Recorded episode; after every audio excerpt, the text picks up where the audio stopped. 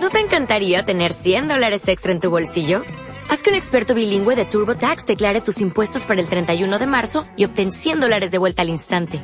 Porque no importa cuáles hayan sido tus logros del año pasado, TurboTax hace que cuenten. Obtén 100 dólares de vuelta y tus impuestos con 100% de precisión. Solo con Intuit TurboTax. Debes declarar para el 31 de marzo. Crédito solo aplicable al costo de la presentación federal con TurboTax Full Service. Oferta sujeta a cambios o cancelación en cualquier momento. ¿Cómo estás? Te doy la bienvenida de vuelta al podcast. Vamos a continuar con nuestra serie de técnicas de estudio y en esta lección aplicado a las clases. Más que presenciales van a ser a clases en línea porque más que estar de moda es ahorita una tendencia debido a la situación actual y esa transición a pasar de la parte presencial a aprender en línea o a distancia a muchas personas les ha costado trabajo y esto provoca pues que muchos se duerman o pierdan la atención fácilmente. Si de por sí en las clases presenciales el span de atención era reducido y los profesores tenían que transformar sus clases de forma interactiva con curiosidad con actividades o simplemente con una interacción más directa con los alumnos para poder elevar su atención. Ahora imagínate, en las clases en línea se ha reducido el span de atención porque pues las personas, los estudiantes desde su casa pues tienen distracciones alrededor, se paran tarde o muchas veces no tienen los hábitos adecuados para poder tomar estas clases de forma autodidacta y provoca que les cueste trabajo y pierdan la atención. Ahora, eso es por parte de los estudiantes, por parte de los docentes, de los profesores. Si un profesor no, no, está acostumbrado a dar clases en línea, lo que va a pasar es que pues no va a saber estructurar adecuadamente su información y va a provocar que el alumno se aburra, que sea mucha información, sea mucho dictado o que no esté mostrando nada en pantalla y provoca que por el hecho de no haber dinámica, eh, no haber algo algo que les llame la atención, pues provoca que el alumno se duerma. O simplemente que no asista a clases, o en el peor de los casos, simplemente que pierda la atención y esté haciendo otras cosas. Entonces, las dificultades más grandes que están habiendo ahorita en las clases en línea, en cuanto al nivel de atención, es que el estudiante tiene muchas distracciones en casa. Los profesores, pues, tienen la dificultad de estudiar, eh, de estudiar y enseñar también a distancia que obviamente hay algunos profesores que ya se adaptaron y eso me da mucho gusto porque pues ya ha pasado tiempo de práctica, pero hay algunos otros que todavía sus clases están un poquito duras, un poquito pesadas sin información. Y número tres, la dificultad de tomar notas o aprender digitalmente es algo nuevo. Por ejemplo, si el estudiante estaba acostumbrado a escribir en su libreta eh, de forma presencial todo lo que decía el profesor y ya tenía digamos un sistema basado en su personalidad de lo que más le gustaba escribir, pues ahora que es en línea el escribir en un cuaderno quizás se vuelve algo complicado y quizá algunos están intentando escribirlo en notas digitales y cuáles les cuesta trabajo, no saben en qué aplicación, cómo tomar notas y pues al final de cada clase acaban con un caos, acaban con información por todos lados y no saben ni cómo organizarla y esto provoca pues dolor y que al momento de que tengan exámenes no sepan cómo prepararse. Entonces, la falta de atención se da principalmente con el aprendizaje pasivo. Ya habíamos visto que el aprendizaje se divide en activo y en pasivo, mediante pues muchas metodologías y teorías que existen allá afuera. Entonces, la distinción o la diferencia principal entre el activo y el pasivo es que en el, en el pasivo no se está haciendo nada, no se está tomando acción, simplemente estás escuchando de forma, pues como dice el nombre, pasiva la información del profesor, pero no estás tomando notas, no estás haciendo nada, no estás participando, entonces recibir pasivamente la información provoca que se olvide y que la atención desaparezca. Y el aprendizaje activo es cuando estás tomando acción, por ejemplo, cuando estás tomando notas, cuando estás participando, cuando estás dando opiniones, sugerencias, cuando estás dando tu punto de vista, cuando estás realizando alguna dinámica en equipo, individual o cuando te estás involucrando de una manera diferente en la clase. Ahí es en donde estás en aprendizaje activo y por lo tanto el nivel de atención es muy alto. Pregúntate lo siguiente, de todos tus profesores que has tenido a lo largo de toda tu vida, siempre has tenido, aunque sea uno, dos o tres, uno que otro que ha capturado tu atención porque sus clases son diferentes, son dinámicas, son emocionantes. En estas clases trae a tu mente uno o dos profesores que tengan este tipo de clases o que te hayan dado esa clase en tu vida ¿Qué es lo que ha pasado en estos momentos, en el horario de la clase? Todo el tiempo estás atento, todo el tiempo estás emocionado porque estás recibiendo aprendizaje, dinámica, experimentación, algo que te gusta, algo que conecta contigo. Entonces, por lo tanto, estás en aprendizaje activo. Pero desgraciadamente hay muchas clases que no están configuradas en aprendizaje activo, sino en pasivo. Entonces, te voy a dar algunas estrategias en específico, te voy a dar cinco. Cinco maneras en cómo puedes entrar en aprendizaje activo para que no te duermas en tus clases o no te des sueño y así puedas elevar tu span de atención para que puedas mejorar cada vez más. Y en tu caso, si eres docente profesor, pues bueno, podrás aplicar desde tu lado estas técnicas, estas herramientas para que los alumnos pues interactúen más contigo. Entonces vamos con las cinco. La primera es tener tus manos ocupadas. Recuerda que el movimiento es lo que te mantiene en atención. Imagínate que tú, por ejemplo, estás jugando eh, algún juego de movimiento, estás practicando un deporte y no te mueves nunca. Nunca te mueves, te la pasas parado todo el tiempo. Estás jugando fútbol, básquetbol, tenis, etcétera, y estás parado y no haces nada. ¿Qué es lo que va a pasar? Pues te vas a distraer, te vas a aburrir, pues qué flojera, ¿no? practicar un deporte en silencio y, y sin moverse, pues es lo mismo que pasa en una clase. A pesar de que estás sentado recibiendo información, sentado o sentada, lo que sucede es que tienes que tener las manos ocupadas porque el movimiento del estar tomando nota, el estar participando y el estar fluyendo en pensamientos y en ideas, lo que va a pasar es que tu atención va a elevarse. Entonces, ¿cómo puedes tener las manos ocupadas? Hay varias formas. Teniendo un sistema de notas en una libreta o a computadora. Si todavía tomas notas a libreta y te acomodas muchísimo en ese formato y tienes un buen sistema, entonces lo que tienes que hacer es tener un buen sistema. Por ejemplo, ya habíamos hablado del método de Cornell, en donde divides tus hojas en dos columnas, en una escribes la información y en la otra columna escribes preguntas. El método de Cornell ya lo tenemos explicado en el canal, y en episodios anteriores del podcast. Mientras tanto, entonces aquí nada más vamos a enfocarnos a la parte de cómo mantenerte con las manos ocupadas. Tomando notas de forma, digamos, a mano, entonces tienes que ir puntualizando las ideas más importantes que va diciendo el profesor. No lo transcribas todo porque también tienes que prestar mucha atención a lo más importante, capturar las ideas clave y abreviar lo más posible. Si esa computadora, hay muchas aplicaciones que pues funcionan bastante bien. Está pues Word, después lo tradicional que está en la computadora. Ahorita por la tendencia de lo digital, pues yo recomiendo mucho que se tomen notas en una nube digital, por ejemplo en Google Drive, que se tomen alguna aplicación de notas. Ahorita yo estoy utilizando mucho una aplicación de notas digitales que se llama Notion, se escribe Notion, Notion en inglés. Pronto voy a hacer un tutorial en video para que lo puedas ver. Hasta ahorita es mi aplicación favorita para tomar notas y de, de verdad estructura tus notas de una manera perfecta, hermosa, pero esto lo puedes replicar en otras aplicaciones si te gusta tomar notas digitales. ¿Cuál es la idea? Aquí lo que tienes que hacer es escuchar muy bien la clase del profesor y escribir lo más importante. Pero, a ver, muchos me dicen, Pablo, no sé detectar qué es lo más importante. Pues bueno, para detectar lo más importante, tienes que saber qué es de lo que se está hablando, cuál es el objetivo de la clase, cuál es el tema, qué es. Te tienes que hacer preguntas. Dependiendo del tema del cual se esté hablando, te tienes que hacer preguntas. ¿Qué es lo más importante? ¿Qué es lo que debo de saber o lo que al profesor le interesa que yo sepa de esta clase o de este tema? Eso lo vas a escribiendo, lo vas detallando por ideas. Trata de no transcribir conceptos tal cual. Sobre todo si el profesor ya te da material, pues ya no es necesario el transcribir todo. Simplemente tienes que escribir ideas, por ideas, por puntos importantes. Abrevia mucho la información. Es decir, si el profesor está repitiendo terminología todo el tiempo, pues ya no le escribas otra vez. Abrevialo en tres, cuatro letras y con un punto y listo. O si no te gusta abreviar, pon dibujitos, pon flechas y ponte un glosario a un de tus notas. ¿Sabes qué? Estas son mis abreviaciones para que no se me olvide cuáles son. Y ya te pones dibujitos, pones abreviaciones rápidas de cosas que se repitan, pones flechas, pones esquemas, algo que se te facilite y cuando tengas que escribir ideas, las escribes de una forma rápida, veloz, para que no se te olvide en un formato bien organizado vertical, ¿ok?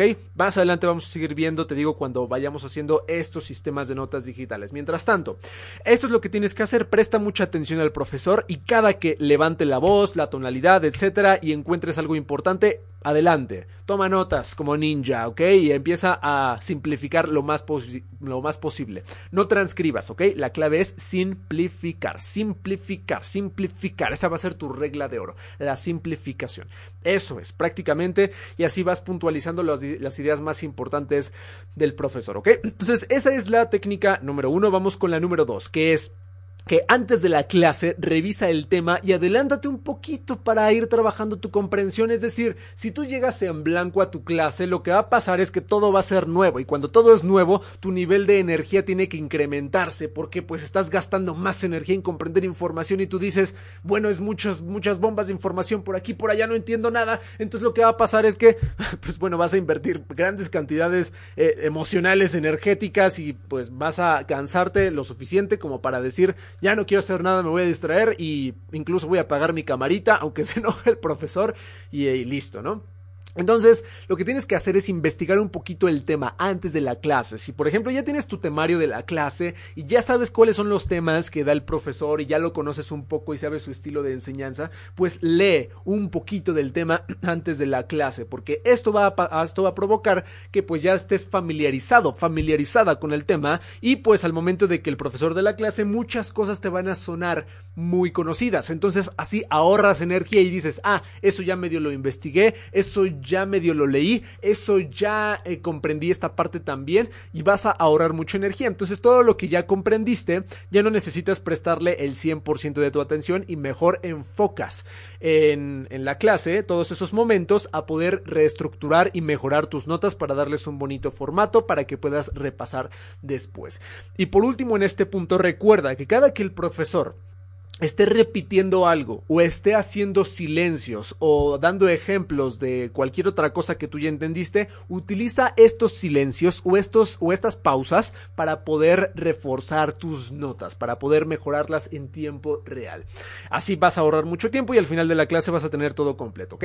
Técnica número 3, participa mucho en la clase.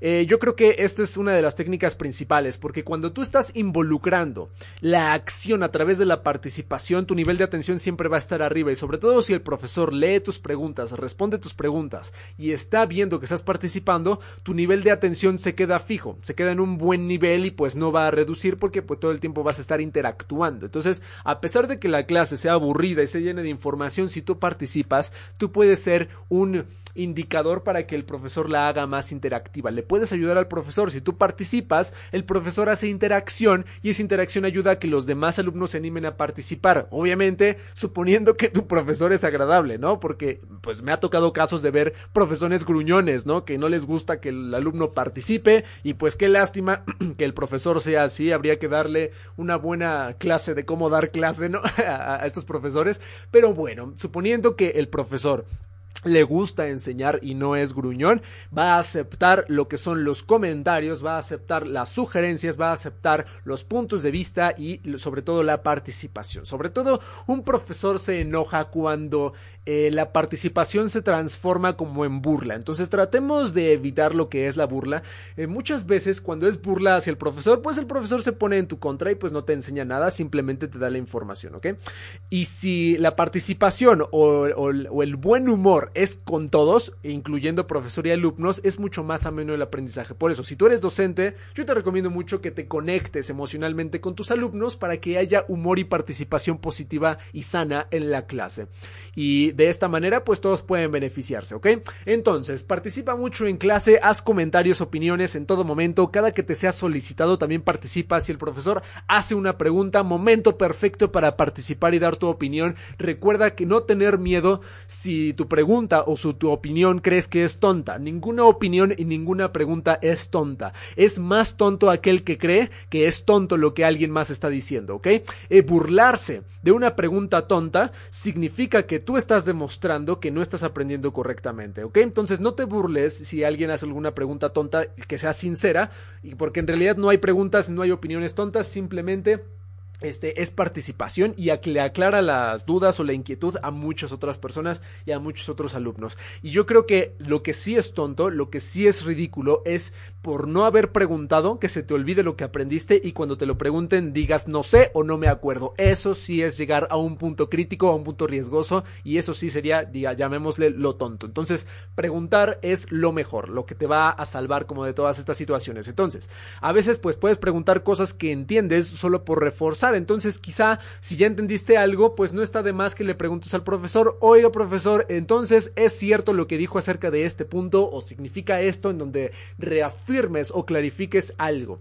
Puedes hacer dudas acerca de algo que no entendiste y por último puedes hacer opiniones o sugerencias acerca de la información que se está enseñando para que pues la clase sea cada vez más amena y más dinámica. Número 4. Técnica número 4. Ya vamos en la 4, nos falta una más, ¿ok? Repasa al final de la clase. Hay un error común muy grande en los estudiantes que es al terminar la clase quieren tirar por la ventana todos sus apuntes, la computadora y todo, porque ya no quieren saber nada. Ya, acabó la clase, ya está, ya me voy, voy a distraerme, voy a disfrutar de mis tentaciones, no me importa nada más. Error muy grande. Recuerda que antes de terminar la clase, obviamente, al final de la clase, dedicar 5 a 10 minutos a revisar tus notas, a completar lo que te haya hecho falta, a darle un bonito formato, a ajustar lo que sea necesario, a guardar y a archivar tus notas en la clase correspondiente. Si no haces eso al final de la clase, entonces vas a tener un caos y en toda una semana vas a tener notas por aquí, notas por allá, apuntes por aquí, apuntes por allá, ejemplos, tareas escritas en todos los lugares y no vas a tener un sistema de organización y se te va a juntar todo y se te van a pegar lo que son las fechas límite y vas a entrar en estrés y en ansiedad y vas a desear haber organizado eso antes. Entonces, ¿qué es lo que tienes que hacer? 5 minutos, 10 minutos al final de cada clase, revisa tus notas, fortalece lo que aprendiste, dale un bonito formato, sea digital o sea físico a tus notas y al final guárdalas en tu sistema de organización. Por ejemplo, si tienes guardado en tu computadora por carpetas todas tus notas, pues ponle un título al archivo de tus notas, ponle un buen título acerca de qué clase, ponle fecha y guárdalo en la carpeta correspondiente del tema correspondiente. Si todo esto lo guardas en una nube digital como en Google Drive, también haz lo mismo, es decir, ponle, lo que es el nombre, la fecha, la clase, el tema, y organiza tus notas, dale un bonito formato para que puedas repasar después y guárdalos en la carpeta del tema correspondiente. Y por ejemplo, si me tomas la palabra y utilizas mi aplicación favorita para tomar notas, que es Notion, entonces es lo mismo. Tienes que crear una carpetita o un proyecto por tus clases y guardas la nota eh, exclusivamente en el tema o en la materia del cual se trate. Y mantener organizado todo. Ahora, lo mismo sucede con las tareas o pendientes. Siempre que haya tareas, proyectos o pendientes a entregar de la clase que hayan surgido en la misma clase, lo que tienes que hacer es tomar nota de ellos y organizar o guardar estas actividades en la carpeta correspondiente en donde estés guardando las actividades de cada clase. O, por ejemplo, si tienes una agenda de puras tareas, pues bueno, pasar todas esas tareas a esta agenda para que no se te olvide y tengas todo organizado. Es muy importante, todos los días que tengas nuevas tareas y nuevas actividades, toma tu agenda, toma tu calendario y organízalas, porque si no, si no escribes tus tareas, si no escribes tus actividades, se te van a olvidar, no, no vas a saber cuándo vas a entregarlas y un día antes vas a decir, ah, sí es cierto, la actividad de esta clase que no sé qué y pues vas a entrar en modo gorila y vas a decir eh, lo voy a hacer a la fuerza bruta como salga ya no me importa y voy a copiar las respuestas y que me pasen los trabajos etcétera. Entonces pues así no vas a aprender absolutamente nada. Entonces al final de cada clase siempre ten como hábito ok ya terminó la clase mi regla de los cinco minutos organizo mis notas las guardo organizo mis tareas mis actividades y las programo. En mi agenda digital si utilizas Focus To Do como que es la que yo recomiendo mucho. Si utilizas una agenda física también o si utilizas Notion también se puede. ¿Ok? Hay muchas maneras para organizarlo. Esto te lo dejo a tu creatividad y cuando salgan los tutoriales de notas digitales, pues ahí te diré cuál es la forma que yo utilizo y a mí más me gusta para que pues puedas avanzar cada vez mejor, pero también te lo dejo a tu creatividad, ¿ok? Y vamos por la técnica número 5 que es cuidar tus hábitos. Los hábitos, por favor, tus hábitos es de lo más importante que puedes tener. No puedes aprender eficientemente si no tienes hábitos, ¿ok? Buenos hábitos. No puedes estudiar para un examen si no tienes buenos hábitos. No puedes ser un ninja cerebral si no tienes buenos hábitos. Así te la pongo. Así de fácil, ¿ok?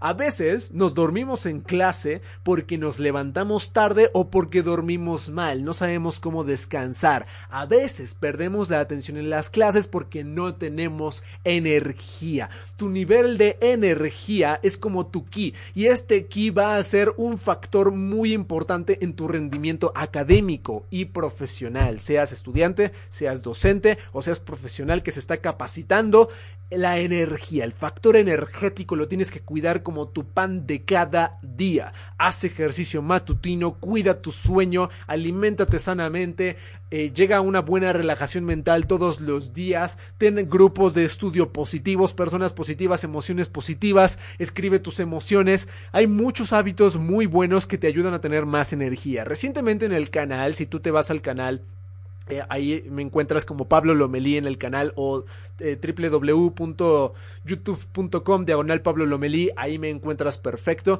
Recientemente lanzamos un video visual acerca de los 10 mejores hábitos para cuidar el cerebro, mejorar la memoria y que te van a dar muchísima energía, sobre todo porque vienen muchos ejemplos visuales y te puede ayudar bastante a cuidar esta parte. Si cuidas tus hábitos, vas a cuidar por ende tu energía y esa energía va a representarse directamente hacia tus clases y de esta manera manera, aprendizaje activo te va a ayudar a tener energía para pues, estudiar de forma eficiente. Entonces, hagamos un resumen de las cinco. Técnica número uno para prestar más atención en clase es entra en aprendizaje activo. Elimina el pasivo, evita la molestia de nada más recibir información de forma pasiva. Entra en aprendizaje activo en donde tomes notas, estés en movimiento y estés interactuando constantemente. Número dos, antes de la clase revisa el tema y adelanta un poquito lo que vas a ver para que pues puedas adelantarte un poquito y así ahorres energía y ahorres tiempo al momento de tomar notas. Número 3. Participa mucho en clase mediante comentarios, opiniones, clarificación, etc. Número 4. Repasa al final de cada clase en donde fortalezcas tus notas, guardes tus notas y eh, organices lo que son tus actividades o tareas que tengas en cada clase todos los días. Y número 5. Cuida tus hábitos porque tu nivel energético pues te va a tener un impacto tremendo en tu nivel de atención y por ende en tu eficiencia en el estudio. ¿Ok? Entonces la próxima vez que te des sueño y quieres apagar la cámara y quieres dormir enfrente del profesor mismo, si estás en una educación virtual, analiza qué es lo que detona esta flojera y utiliza alguna de estas herramientas para que seas cada vez mejor. Y si en algún momento regresamos a la modalidad de clases presenciales, pues qué es lo que tienes que hacer? Lo mismo, pero esto se aplica a nivel presencial. Mantén movimiento, ten las manos ocupadas, participa mucho en clase, repasa al final de la clase, organiza tus actividades, aplica prácticamente igual solo que estás enfrente y tienes que cuidar tus hábitos en tu vida. ¿Ok? Entonces, hasta entonces, mientras sigues tomando acción, entrena tu cerebro y sigue aprendiendo como ninja cerebral. ¿No te encantaría tener 100 dólares extra en tu bolsillo? Haz que un experto bilingüe de TurboTax declare tus impuestos para el 31 de marzo y obtén 100 dólares de vuelta al instante. Porque no importa cuáles hayan sido tus logros del año pasado, TurboTax hace que cuenten. Obtén 100 dólares de vuelta y tus impuestos con 100% de precisión. Solo con Intuit TurboTax. Debes declarar para el 31 de marzo. Crédito solo aplicable al costo de la presentación federal con Turbo Tax Full Service. Oferta sujeta a cambios o cancelación en cualquier momento.